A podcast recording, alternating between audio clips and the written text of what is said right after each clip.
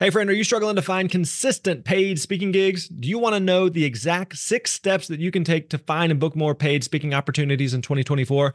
Well, we want to make that easy for you. We've created a new free resource with the help of Dan Irvin, one of our highly successful speakers on our team. Dan has booked over $100,000 in paid speaking gigs in the last few years, and his six step process is going to help you maximize your chances of getting booked and paid to speak in any industry. You're going to learn how to get started prospecting, master discovery calls calls and proposal emails and so much more. All you got to do is go to thespeakerlab.com slash steps and we're going to send you this 18 page guide straight to your inbox. Again, that is thespeakerlab.com slash steps and you're going to get that free guide. Hey, thanks for listening. You're awesome.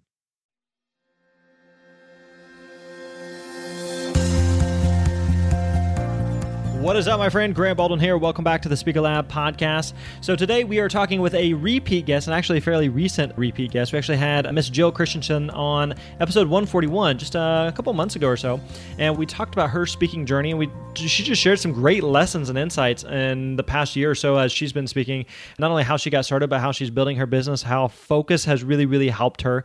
So, if you haven't already listened to that one, definitely go back and listen to it. But the point that of why we wanted to record with Jill in the first place was she was wanting to figure out how she can start to scale her business beyond the stage. So she's got a course and is trying to figure out how to uh, sell that and promote that to different audiences. And so that was actually why we had her on in episode 141. And uh, our, the conversation just took a natural course and we didn't even have a chance to get to that. So that's why we're having her back on here so soon here in episode 147 to talk about how she can actually learn to, to begin to scale her business beyond the stage. So we talk about for her and then for you as well, how to make sure what you're selling is to the right people and make sure you're determining determining the correct end user of your product. We also talk about creating, validating her course idea. We talk about how to get people to prepay for an idea before you even create anything. And then finally, we talk about how to target and sell to audiences using Facebook ads and webinars. So if you're someone who says, hey, I'm doing some speaking, but I also am intrigued in creating some type of online product or training that uh, I could sell in other ways, whether it be to my speaking audiences or just in an online format. Then this is a great episode for you to dig into. So, uh, again, this is, if you haven't already, go back, listen to episode 141 with Jill, and then uh, catch up here in episode 147. So, uh, let's get right into it. Here's my conversation with Miss Jill Christensen. Enjoy. What's up, my friends? Grant here. Welcome back to the Speaker Lab. Appreciate you hanging out with us today. We've got my friend Jill Christensen. We actually had Jill on very recently on episode 141, and she was talking about her speaking journey, some of the lessons that she's learned, and how important it's been for her to really niche down as a speaker. So, in fact, one of the reasons that we wanted to have Jill on originally, well, twofold. One is that she is a student of ours who's gone through some of our trainings and material, and and so we wanted to hear some of her story along those lines. But at the same time, we actually, when we first started talking about having her on the podcast, we were going to be talking about how she could take her business and scale it basically beyond the stage. And so she was having some success with speaking and wanting to do more. And so that was actually whenever we first had her on the podcast, that's what we were going to talk about. And then we just got we got sidetracked with everything else she was covering. So she's got mm-hmm. lots of good stuff to share. So today we're going to pick back up on that. So I definitely would encourage people to go back, listen to episode 141, and get Jill's full story. But Jill, uh, first of all, thanks again for being back with us. And why don't you, for people who haven't heard that episode, give us the quick version of what you speak on and, and who you speak to. Absolutely. Thanks, Grant. So, my topic is employee engagement. So, I teach HR professionals, human resources professionals, and senior leaders how to re engage workers who have checked out, who are disengaged. And this is a problem that is rampant around the globe. 87% of global workers are disengaged. And so, what I've been doing the past year is primarily targeting HR conferences so I can get in front of HR professionals. So I'm trying to be incredibly strategic about speaking to the people who own employee engagement and culture change inside of corporations. Nice. I love it. And so, in fact, right before we started recording here, you were telling me about an event that you spoke at yesterday that you did a big breakout for and what that's led to. Can you give us the quick uh, snapshot on that? Absolutely. So, about eight months ago, a conference planner approached me to do a breakout session at a conference called HR Star in San Francisco with 800 attendees. And he was going to pay my T and E. And, you know, at that point, I was speaking for free left and right. And so I accepted the invitation. And so when I showed up there yesterday, he had my breakout session in the grand ballroom. Cool. And so I ended up having about 300 people in my session. He sat in on the session because he said to me when he booked me to be a breakout speaker eight months ago that he would never book a keynote speaker unless he saw them present live. Yeah. Yep. And so I knew he was going to be in the room. And immediately after I left the stage, he came up to me and said he wanted me to be his keynote speaker at the event in Cleveland and Atlanta in 2018. Nice. Very cool. So, so that, that, was extraordinary. Yeah. So that one free thing led to at least a, a couple of paid things. Absolutely. And so something that I learned yesterday, Grant, you know, he is a conference planner who has events in multiple cities. Mm-hmm. And when you find a person like that, it means they can book you to keynote over and over and over again because the people in the audience are going to be different. And so, you know, that's again, great lesson learned. So when you can find a conference planner who's responsible for events again in multiple cities, you're onto something. Yeah. For sure. All right, so let's come back to the the original topic here of what we what we wanted to cover is that you mm-hmm. are quickly realizing that there's only one Jill and there's only so many places that you can go and there's only so much time maybe you want to be on the road. Uh, and so one of the, the limitations of speaking is it is everyone at some point reaches that that ceiling or that threshold of I'm doing as many as I feel comfortable doing, but I'd mm-hmm. like to continue to scale my my income and my impact. So, uh, kind of talk us through what are you running into now, and what are you kind of thinking through as you're figuring out how to scale that beyond the stage? We'll kind of workshop this. Okay. So, yeah. So, again, as I'm on the stage, I'm thinking to myself, you know, there's only one of me. I can only be in one place at a time. What tools and techniques and services and products could I create to scale myself so, to enable people to get a piece of Jill and interact with me and my message and my content when I'm not there physically. Yeah. And so I thought this is where I need to create products and services to scale my business. And so, if I'm not physically on the stage with you, how can you be receiving my message? How can you be interacting with me? How can you be learning the content that I'm teaching on that stage, just not in a live format? Right. And so that had me think about booked and paid to speak. Mm-hmm. Right. And so there's, you have a solution, if you will, that millions of people potentially are in the market for. Right. And so if I thought to myself, there are millions of people and companies out there that need to learn how to re-engage their workers. And so how do I package my material not in a keynote speech and not in something live that would enable people to experience me and my message and learn and implement what I teach on that stage inside of their business without having to see me on stage. Gotcha. That's when I came up with the idea. Um, some of it was based on your model, which is I can create an online training course that is self-paced with multiple modules that people purchase and you know then we could have a monthly q&a call we could have maybe a private facebook group maybe it comes with an hour of consulting with me two hours three hours of consulting at different tiers mm-hmm. and so I don't think the difficult part, in my opinion, is creating all of that content because it will be based on my book and my keynote speech. Mm-hmm. I think it's more about so, how do I get that into the marketplace? How do I market that to potential buyers? Mm-hmm. How do I market that in a way that will be most effective? Right. So, okay, so at this point, you've got some of the content done, you've got this idea, this concept for this online course. Who do you envision would be buying this? Who would be the end user for something like this? The end user will be HR professionals not only people who have seen me speak, because those people are already on my mailing list, mm-hmm. right? So I can target them via uh, my constant contact mailing list. Mm-hmm. But there are HR professionals out there who've never heard of me, mm-hmm. who have never seen me speak, who own employee engagement, who mm-hmm. don't know what to do next. And so they're looking for a solution, they're looking for a strategy. And that's what I bring to the table. It's just a matter of finding them and getting and letting them know about the product offering. So, for those people who are in the HR space who could benefit from your training in your course, so they're already working in basically a, uh, an HR type of role for some type of, of company or organization.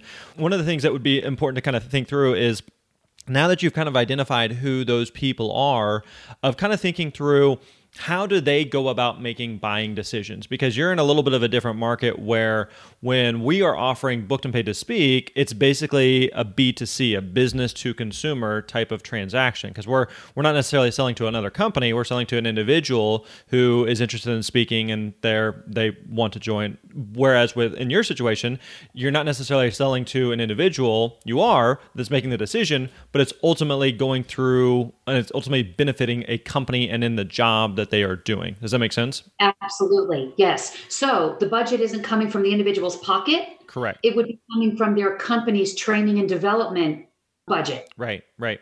Yeah. So all that to say, you're on the right track. The challenge, though, is that the decision making process is going to be different than with an individual. So, for example, if you are deciding whether or not to buy a book um, on your own, mm-hmm. then you can make that decision right now as you know a, a an individual human being, right? But whereas we're making a buying decision on behalf of a company, it becomes a little bit different. So I'll give you an example. When I was doing a lot of speaking in the education space, I was doing a lot with with high school students and, and educators.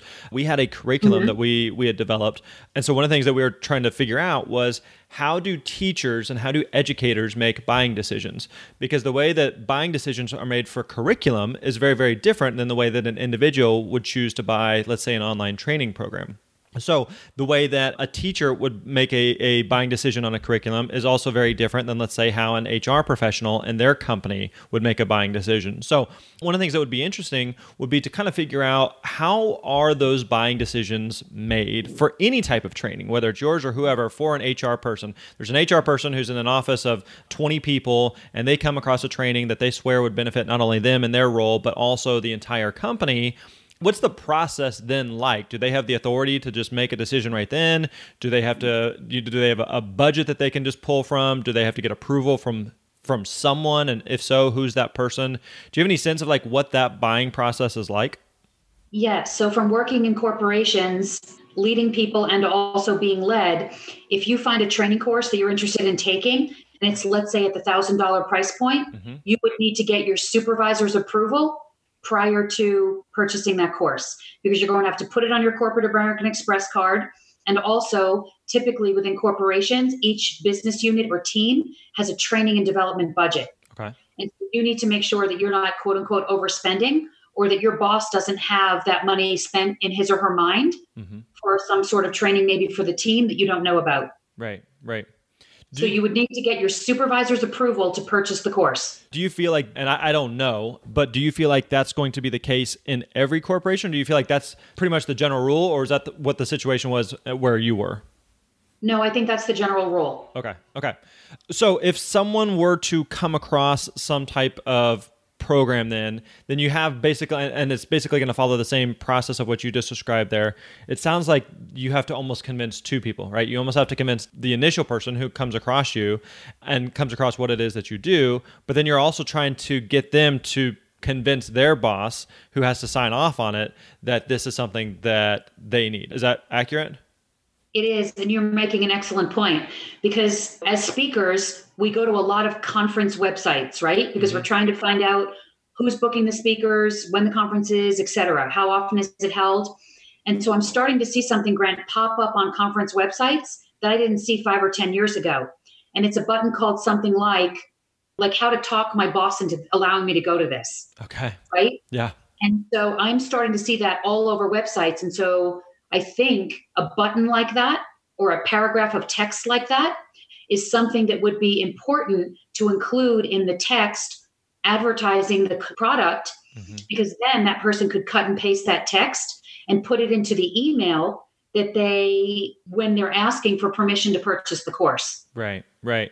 Right? So they're going to need some selling points for their boss to purchase the course the same way employees are now looking for selling points to get approval to go to a conference. Right. It, right. It's typically, you know, between one and two thousand dollars. Yep. Right. That's how much it can cost to attend a corporate event. So all that to say, like, I mean, part of what the the challenge is, it's not necessarily just something to think through, is realize Absolutely. that buying decisions are made very differently. You know, if you're selling something to the uh, directly to the end user and they have the ability to make a buying decision, then it's a heck of a lot simpler versus trying to convince. It's kind of like you know, you know this from a, a speaking perspective that sometimes, like you just described, you may be talking to someone who is just basically gathering information about mm-hmm. speakers, mm-hmm. but they're not ultimately the end user. And you kind of feel like exactly. you're talking to a kid on the phone. You're like, put your mom or dad on the phone, like so that yeah. someone that can actually make the decision, that's who I need to be talking to. And so sometimes that that's not always the case. So that's all that to say, like you, that's just definitely something to be aware of. The other thing I would, I would consider is the training course itself and the training material itself. Is it designed more that this individual who really wants this is it for them personally or is it for the whole department? Is it for the whole company? Who would be using it? It's for the whole company. So this is the person in the company who owns culture change and who owns employee engagement. So my training program would basically teach them employee engagement 101 from soup to nuts. So who needs to be on your core team, how to conduct your employee engagement survey, how to build your employee engagement strategy, how you roll that out to your managers, how you hold them accountable. So basically, it's employee engagement in a box, okay. right?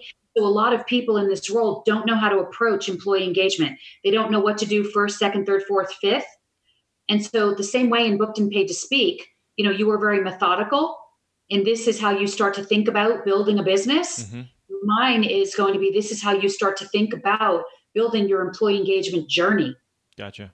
Gotcha. You know, from the people to the tools to the surveys to the strategy to the time frame, it is literally everything you need to go down this path. And that is their job to ensure that they have a strategic employee engagement plan in place that ends up netting measurable results as determined by the employee engagement survey in the company. What kind of a training resources and materials do would your end user would they typically be buying? Is it more more digital or is it more physical or is it more they're they're sending people to conferences? Like if, if someone has you know x amount of or some company has x amount of training budget within their hr department where's that money currently being spent? Well what i'm finding is they used to send people to conferences but now you know there's a travel and expense component of that mm-hmm. that companies don't like to pay for right? So, and especially in today's digital and video world. And again, I understand that there's a lot that a person gets from interacting in a, you know, face to face in a conference setting, mm-hmm. but you're talking about doubling the cost of that person's training when you've got to put them on a plane, put them in a hotel, pay for all their meals, etc. Right, right. So what I'm finding is, and I mean, even when 10 years ago, when I managed a large team of people in corporate America, you know, even then it started to be look if you you know the company the training and development organization was saying look if you can have your people participate in webinars participate in online events and if we don't have to be sending you know there were 35,000 people in the corporation I was in. If you think about those people all traveling to events yeah. your training budget just doubled right right, right. so as a corporation i you know they started saying to me and i started saying to my people if you can find online webinars online training courses we'd much rather you participate in that than send you somewhere you know where you're having to double the cost of that training and development opportunity Cool, cool, cool. Well, that's good um, because basically yeah. what I was getting at was you just want to make sure like whatever the the medium is that you are creating the content in is going to be a medium that actually fits with the what that particular industry or that particular market is used to being delivered their, their content in, right? So if they're brand new to the concept of, of, an online course, then I don't know that necessarily you want to try to be the the torchbearer for that whole new world if that's not something that they're yeah. used to. My guess is, Grant, at this point, corporate practitioners, those are people who work in corporations, right? Mm-hmm. Uh, they participate in a lot of webinars, one hour webinars. Okay. Okay. On yeah. those webinars, so again, are they yeah. are they typically just training or are they selling something? It depends. I have a feeling that many of them are selling something. So here's another thing that I've started to get involved in. I now have large companies reaching out to me. So I mean, like IBM, BMC Software, mm-hmm. saying, Jill, we heard you speak, and we have a product. Like, so I speak about employee engagement.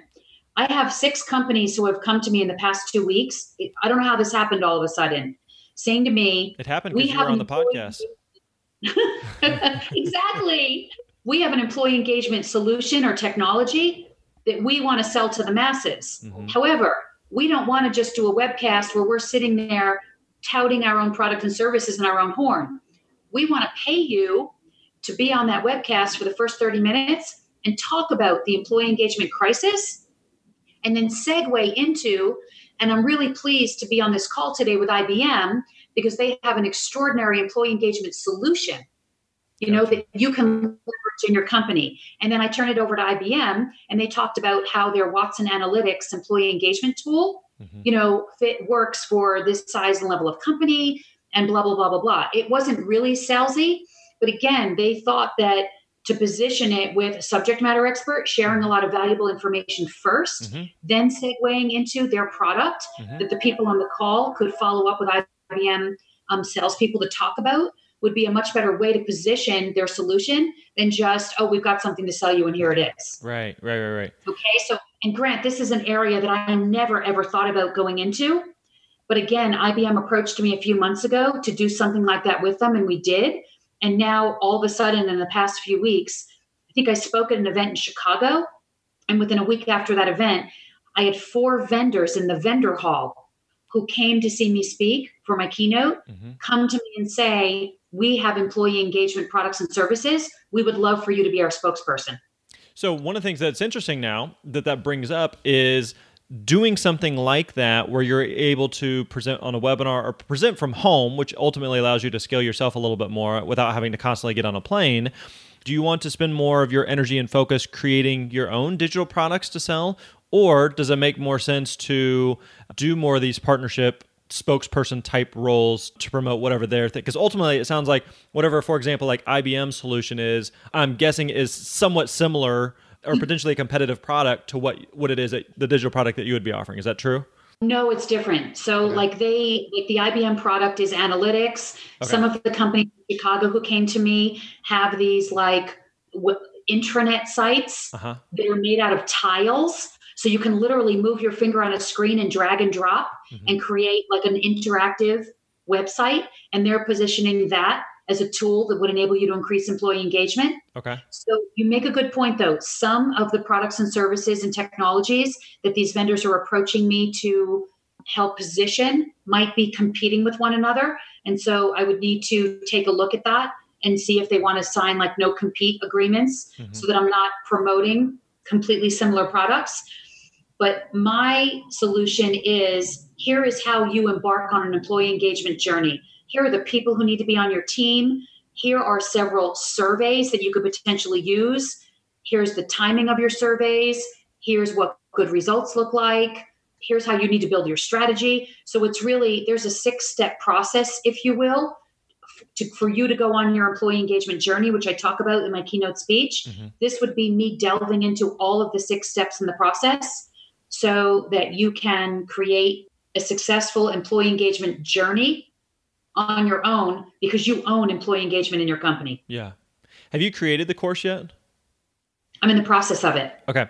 One thing I would recommend whenever it comes to actually, I tell you what. Before I get there, let me say one other thing. You, so you mentioned we've, we've talked about a couple things here, and I would just give you one kind of caution that I see with a lot of entrepreneurs, myself included, being guilty of this, that you have a lot of opportunities right now, and sometimes it can be difficult to figure out which one makes the most sense. And ideally, mm-hmm. we'd like to be able to do bo- multiple of them, right? So you, you know, the primary thing right now has been speaking. You also have a book. You're talking about creating an online course. We're talking about doing some spokesperson stuff. You know, we're talking about several different pieces here. And if you try to chase too many of them, then you start to spread yourself too thin and you're doing all of them mediocre at best. So, exactly. so what I would say would be doesn't necessarily mean that you can't do all of them. You just can't do all of them at the same time. So figure yes. out, like, especially as it relates to all right, the, the speaking stuff is going, it's building some momentum. The book is going and building some momentum. The book is probably largely connected to the speaking in terms of sales. Mm-hmm. Now I've got these big opportunities in terms of me creating my own online course or me being the spokesperson. I would pick one or the other that I would just primarily focus on, that I'm really going to go head down on this thing for the next six months or so and see if I can get it going. And if I if I can't, then I can always go back and revisit the other one. That's fine. Mm-hmm. Um, but sometimes we feel like oh, this opportunity is right here. I don't want to miss it. And then again, we, we start to do too many things. So there's a lot of, of speakers and, and just on entrepreneurs in general who would say, you know, I want to speak, but I also want to have an online course and I want to write a book and I want to coach and I want to consult and I want to podcast. I want to do webinars and I want to do all masterminds and all these things. And all of a sudden it's just like I'm trying to do everything and I'm doing all of them mediocre at best. Exactly. So I would just make mm. sure that you acknowledge like yeah there's some things that are like man that's a great idea and i would love to do it i just don't have the bandwidth to do it today yeah so what i'm finding i think that is an excellent point until my speaking is monetized yeah to the level that i need it to be you know if a person comes to me and asks me to be a spokesperson and i know that i'm going to be on an hour webinar for the event and then an hour test webinar a few days in advance, mm-hmm. that's worth my time. Totally. If it was a lot more than that, no. Yeah, yeah. And if I had to keep rewriting the scripts for these things, no. But this is something that's in my back pocket.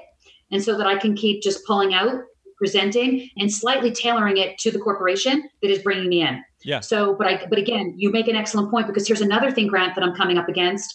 I am starting to get bombarded by companies who want to partner with me. Yeah. And what I mean by that is they're like, Jill, you're up there talking to HR people. Well, we have a product or service that we also target to HR people, and we would love for you to talk about it in your keynote speech and position us. Yeah. Or we want you to advertise our product and service on your website. Yeah. And I have to be honest, Grant, I've probably signed 20 partner agreements in the past year with people who say, Jill, you refer me, we'll refer you. And the truth of the matter is, I'm still in the stage where I'm trying to get my business off the ground sure. and ensure that it's successful and ensure that I monetize it.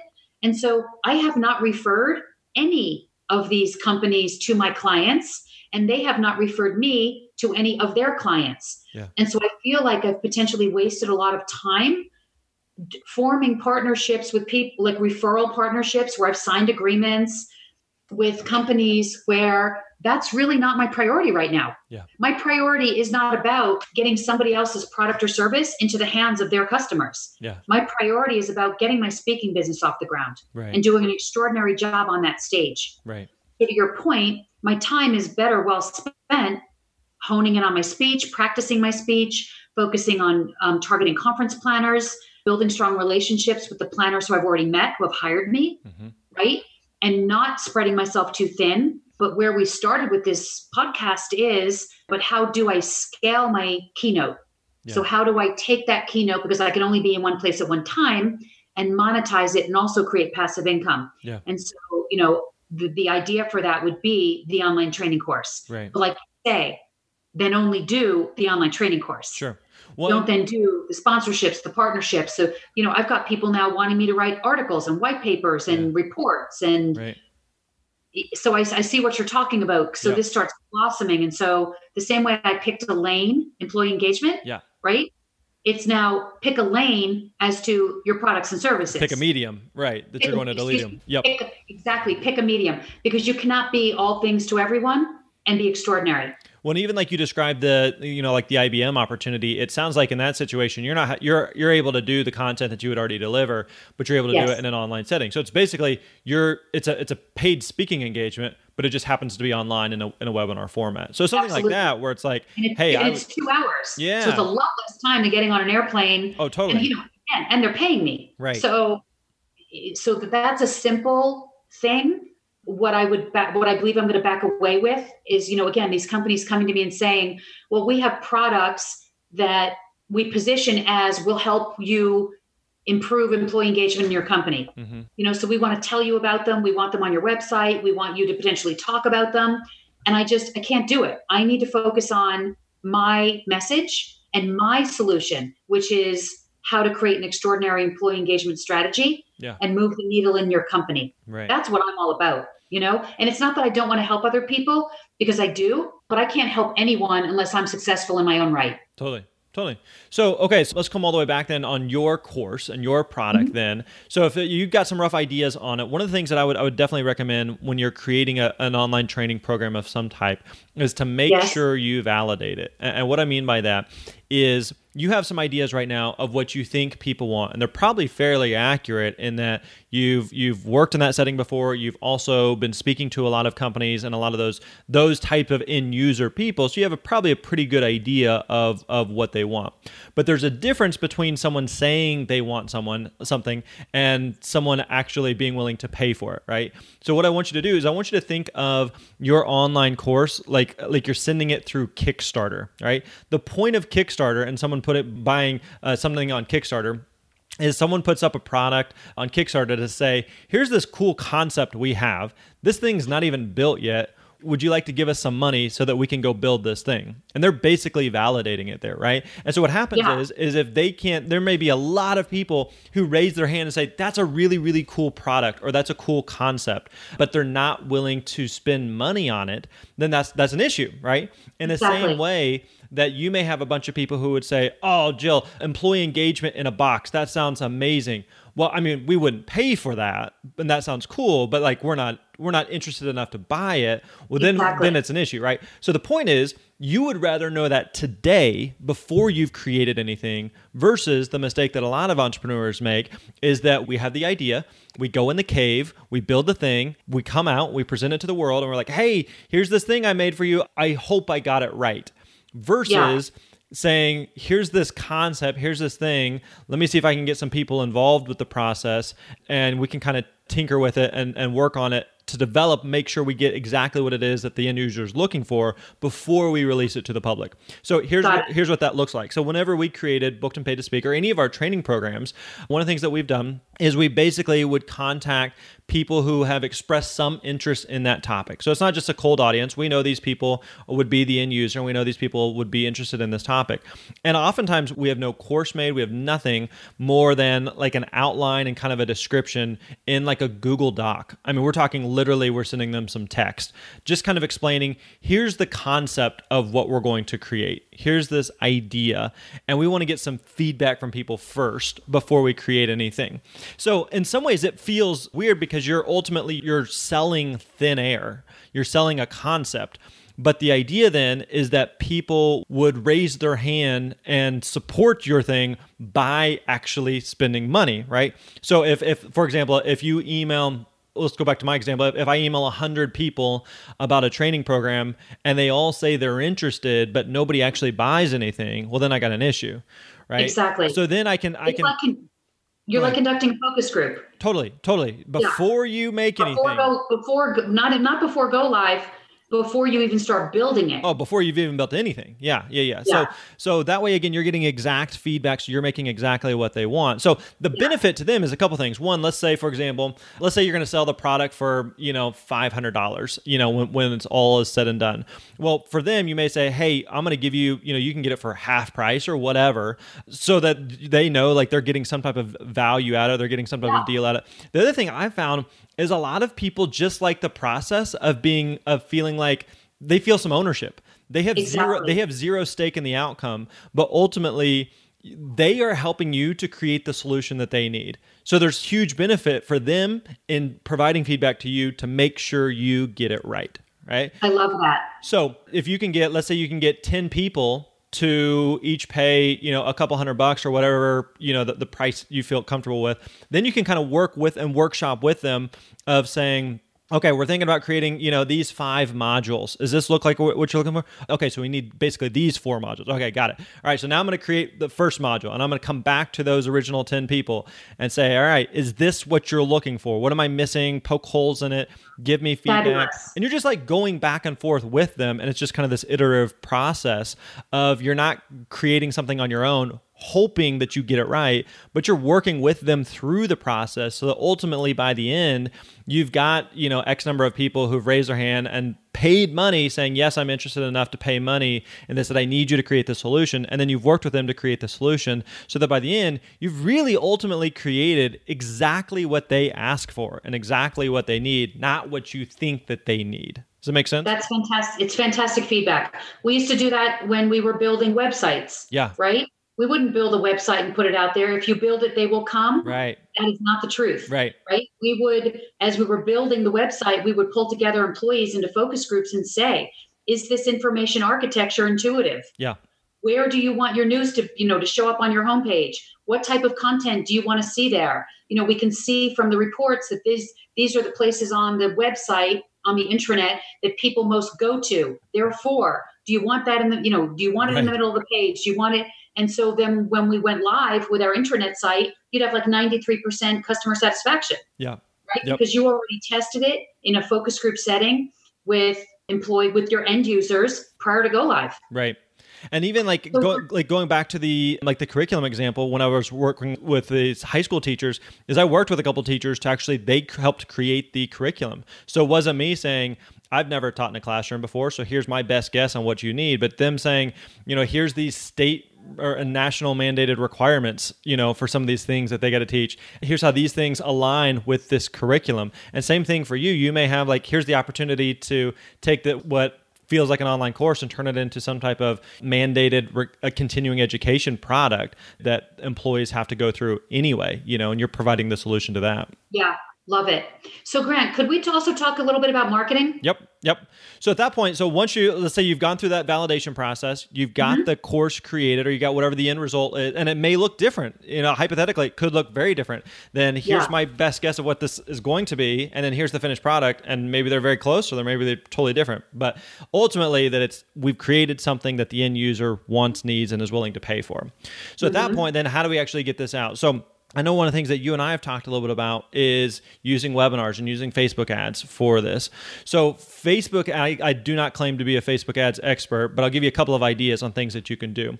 So, if you wanted to run Facebook ads to target some potential some potential people who would be a fit for this, then a couple things that you could potentially do is you can do Facebook ad targeting to target people who like certain pages.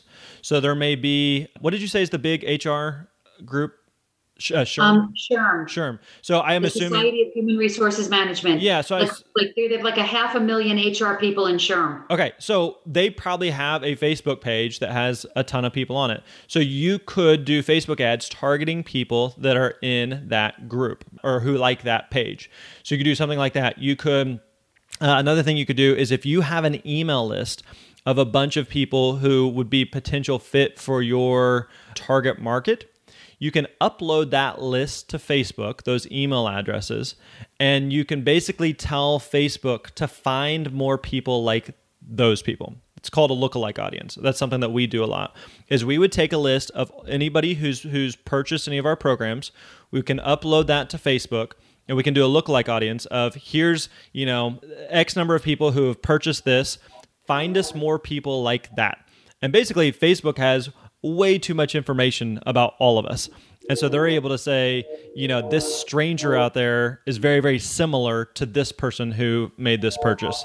So that's one way. Those are a couple of ideas. So you could begin to find people who like SHRM or other types of groups and associations. You could target those people. And so the nice so, thing with like, like, so when you say target, so they don't get an email Correct. So they're getting they're just saying a Facebook ad. So the, one of the great things about a Facebook ad is you can be very very targeted with it. Meaning like if you put up a billboard on the interstate, you can't pick and choose who sees that. Everybody driving down the interstate sees that.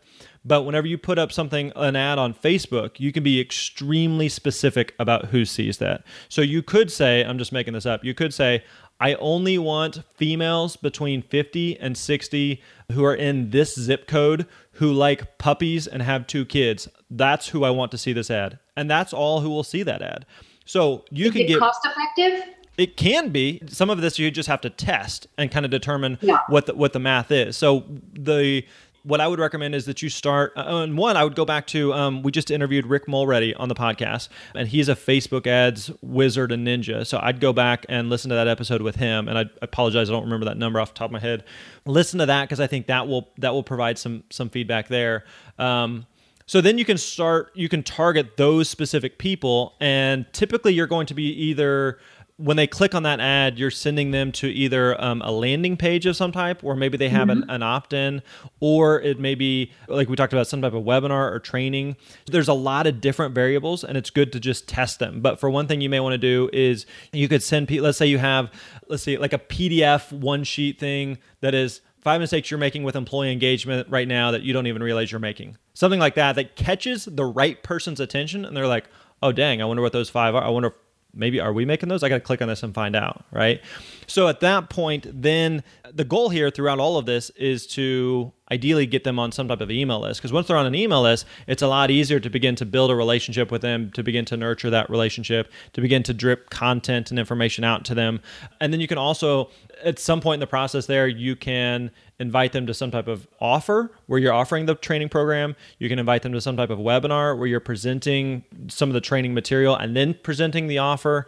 So there's a lot of variables. Most, do you think that's the most effective way to do an hour webinar to entice people to purchase the product? Yeah, typically. I mean, that's what that's what has worked really really well for us is the goal for us is to get people to join a webinar because we know that on a webinar a couple things are going to happen. One is that you're going to just build, you know, you, you spend a couple minutes up front of building some rapport with them and showing some of your your credentials, but you're also just showing like you're a normal human being, right? And and like in your situation, you can show some of the credibility of here's some of the speaking that I've done, here's some of the companies that I've worked for and worked with and consulted with in the past. And you're just building that credibility of to them, they just saw a Facebook ad. They have no idea who Jill is. So you're trying to just show like, hey, I, I, know, I know what I'm talking about, right? So at that point, then you can just continue to do some like for the next 30, 45 minutes, just do some free teaching training on the subject and topic. And the, the, the reality is, is that there's only so much you can cover and there's only so much that you can go into in 30 or 45 minutes, right? In the same way that like if you think about it, if you give a keynote, you can give a lot of really good practical stuff, but there's still like you're just scratching the surface. So basically what you're able to transition into is say, "Hey, if you want more information, if you want more support, if you want more help, here's this resource and tool that we have that can help you to deliver this not only to help you implement this but also help you deliver this to your entire team." So let's, let's think about like you're delivering in some similar ways. You're delivering a keynote, and then you're making some type of offer, but you're doing it in an online setting. Yeah, perfect. Now, do you partner with affiliates? We have this is where it can get a lot uh, there, and there's pros and cons with it right? So i know some people who build their whole business based on affiliates some people who don't who do very little with them. We have done both. At this very moment we we do very little with affiliates. We just find it doesn't move the needle a ton. Similar to what you found you know yes. with those 20 that you said like they may be trying to to promote their own thing plus 20 other people stuff. So i found that it doesn't if you're going to do it, what I would recommend is it instead of trying to go a mile wide and an inch deep and try to find a hundred affiliates to each send one thing, I would rather find three or four or five who those people you know the, they have audiences whether it's a company or an individual who have a great it's a great fit for your thing and you you have relationships with those people. You do partner affiliate webinars with them every so often. So i would i would probably lean more that direction Okay, perfect. That makes sense? Yes, it does. Has this been helpful? Oh, this has been very helpful. I'm excited. Do you feel overwhelmed? No. All right. You feel good. I feel good. I mean, I've got a laundry list a mile long of things I have to do, right? All right, let's wrap up with this. Okay, so for people that are listening, going like, okay, we have covered a lot. All right, so mm-hmm. tell us, what do you feel like are the next two, maybe three action steps that you're going to take? I am going to take a step back and I am going to outline my course and write a description about what that is, how many modules, what each module would include, what my bonus materials would look like, how long it would be, etc. Cool. And then I am going to find 10 people who have heard me speak, right? So they've heard my keynote speech mm-hmm. and who know what I'm all about and use them as a focus group to test that concept. In retrospect, now that I just said 10 people who've heard me speak, it should probably be five people who have heard me speak and five people who have not. Cool.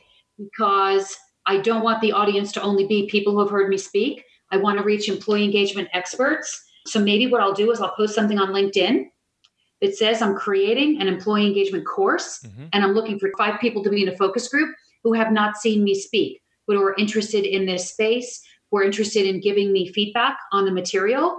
And in return for their time and effort, they'll they would receive, you know, 50% off the course once it's created. Cool. Love it. Well, and so here's the deal though. When you're doing that validation round, the yes. key is make sure you're getting people to pay up front because there's a huge huge difference in people saying verbally oh yeah, yeah that's cool i would pay for that versus people actually paying for that. It's a totally, totally different thing. So you want to make sure that you get people to pay for it up front.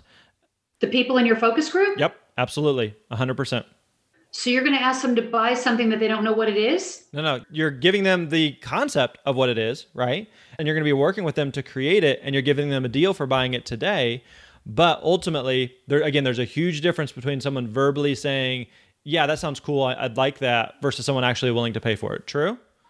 I mean, think True. about it, like think about it from your perspective. Like there's plenty of things that you'd be like, "Oh, that sound like you say that to be polite and you say that to be nice, but it's not something you'd actually spend money on." The other thing too is that when they put money into it, they're more invested in giving you feedback because they want you to get it right. Versus if they say like, um, "Yeah, I'm happy to take a look at it," it's not a priority for them. It's so far down their priority list. Versus like their money's on the line. They need you to get this right. They want you to m- make it right. So it, you have to get some, even if it's just a small amount. And even if you say, "Hey, tell you what, the end product's going to be $500. I'm going to give it to you for $200. And all I'm asking is that you pay half of that today, $100. Just something so they have some skin in the game. So it's not just a, you know, a, a verbal, yes, I'm, I'm interested in this. There's a massive difference there. Do you see the difference? X, I completely see the difference because I can't tell you every time I get off that stage, I must have between five and 10 people say to me, Oh, we want you to come in and do this speech at our company for our leadership team. Yeah. They should have been here today hearing you, right? Yep. You follow up with them within 24 hours. Grant, none of them ever come through. And I know what's going on. Right. At first, it, at first it got me really upset. Yeah. Now I'm realizing that they were just excited and inspired in the moment. Totally. Totally. Right. Yep. But once they got back to their office, they're like, oh, we don't really need Jill to come out and speak. Sure. Right. Sure. But in the moment, they're like, here's my card. Call me. We want you to fly here and speak to the senior leadership team. And I'm sitting here thinking in my head, oh, look at all this business I'm getting. But in reality, you're not. It's just words. Well, some of those, and granted, like some of those things, to be fair, may lead to something. Maybe it's just that the timing's not right, right? So it may lead Yeah. to something. But you're exactly right that in the moment, it's yeah, of course, I'll, you know, I'll, it's kind of like you know asking your mom her opinion on something. Well, anything you do is going to be amazing to your mom, right? But is it something that she's willing to like pay for and invest in and because i need you to create that solution so that's really the the difference there and i get it like i can see it all over your face like it feels totally weird asking someone to pay for something that hasn't been created, right? And again, that's ultimately what happened. Again, go back to Kickstarter, right? And I think Kickstarter is a good analogy for that. I may spend money on something on Kickstarter today that I might not see the physical product for for sometimes several months. In some cases, mean, you hear those horror stories. They're like a year later, I got the product that I ordered on Kickstarter. Why? Because I wanted to get that feedback from the end user to create exactly what they what they wanted and needed. Excellent. Cool. All right, let's wrap up here. Jill, thank you again so much for uh, coming back on, for being willing to uh, be vulnerable, be a guinea pig here, share some of what you're trying to figure out and sort through. I know this is going to be helpful to people, and uh, we really appreciate it. Tell us one more time if people want to find out what you're up to and some of the HR stuff that you're doing, where, where can we go online? So my website is Jill Christensen, INTL.com. Somehow I'm really high up all of a sudden in Google results. Good. So if you type in employee engagement Denver, I think I'm coming up that way now as well. Cool. And again, just so appreciate your time and all of your your counsel, your coaching, your guidance. It is invaluable. Cool. Thanks, Joe. We appreciate you. You're welcome. Have an amazing day. All right, there you go. Hope you enjoyed that conversation with Jill Christensen, all about how to begin to scale the business beyond the stage. So, again, this is kind of a um, again a different type of format of call that we uh, just a interview that we haven't done before. Where we're doing a little bit of coaching and just talking through some ideas and sharing some insights. So, uh, I think you're uh, hopefully you you got some from it. You learned something. And what I want you to do now is do more than just listen to these episodes. I want you to really implement and apply what it is that, uh, that we discussed and talked about here. So, pick out one thing that you're going to do differently in your business and how you're going to apply that. In fact, if you would, just uh, let us know. In fact, you can do that over at the, the Speaker Lab site. You can give us a shout there or uh, give me a tweet on Twitter. Just something. I want to make sure that you are taking action on what you are learning. All right, my friend? All right, that wraps up today's episode. Uh, we will catch you next time. You're awesome.